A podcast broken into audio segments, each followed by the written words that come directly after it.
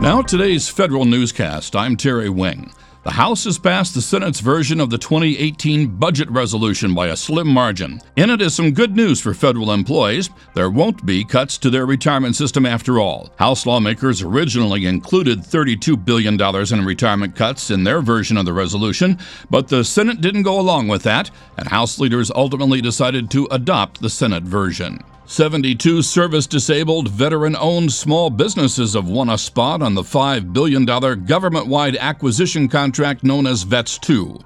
The General Services Administration announced the awards yesterday. Under the five year contract, agencies will be able to buy from these vet owned firms a variety of IT services ranging from software development to cybersecurity. Some federal agencies are apparently struggling with security issues. The Government Accountability Office said it has found the Forest Service, the Federal Aviation Administration, Customs and Border Protection, and the Agricultural Research Service do not meet federal standards on assessing facility security. GAO found inconsistencies in how the agencies considered threats, risks, and vulnerabilities in their building management. President Trump has signed new federal whistleblower protections into law. More now from Tom Temin in today's Management Report. The new law requires agencies to tell the Office of Special Counsel of suicides by employees who make protected disclosures. It also toughens the penalties for supervisors who retaliate against whistleblowers and gives protected employees priority if they request a transfer. The law is named for Chris Kirkpatrick, a Veterans Affairs psychologist who made public unsafe practices at the Tomah, Wisconsin Medical Center. He was fired, then later committed suicide. I'm Tom Temin. President Trump has named David Kautter as the interim leader of the IRS when John Koskinen steps down as commissioner next month. Kautter will add the new job to his current duties as Assistant Secretary for Tax Policy at the Treasury Department.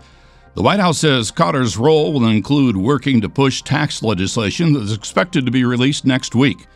Koskinen, an Obama appointee, has long been a target of Republicans on Capitol Hill for his role in the IRS handling of Tea Party Group's applications for tax exempt status. The White House has filled a key agency technology position with a familiar face. John Zangardi is leaving as the Defense Department's acting chief information officer to become the new CIO at the Homeland Security Department. President Donald Trump named Zangardi to the position yesterday. Zangardi replaces Richard Staropoli, who resigned as the DHS CIO suddenly on August 3rd after only three months on the job. Zangardi spent most of his career as a senior IT official in the Defense Department, including being named DoD's principal deputy CIO in October 2016 and later the department's acting CIO. He's also been the acting CIO for the Department of Navy. I'm Jason Miller. The Defense Department Inspector General Office is seeing improvements in workforce satisfaction. The office suffered from negative results on the Federal Viewpoint Survey in recent years, but the 2017 survey finds 61% of DoD IG employees are satisfied with their organization, compared to 49% last year. The military's exchange system expects to boost its annual revenue by $200 million a year when it opens its online storefronts to veterans a few weeks from now. The exchanges, which until now have only served active duty service members, retirees, and their families, will open up for tax free online shopping by all honorably discharged veterans on November 11th.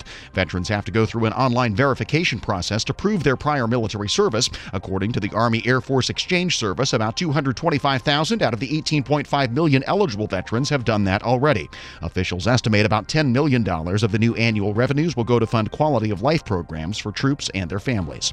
Veterans Affairs reports many of its lowest rated hospitals are not improving. VA's release of internal ranking shows nearly a dozen medical centers who received low marks for quality last year remain low this year. On that list are three veterans hospitals in Tennessee where it said threats to patient safety have skyrocketed. Find these stories on federalnewsradio.com. Subscribe to the Federal Newscast on Podcast One or iTunes, and follow us at Federal Newscast on Twitter.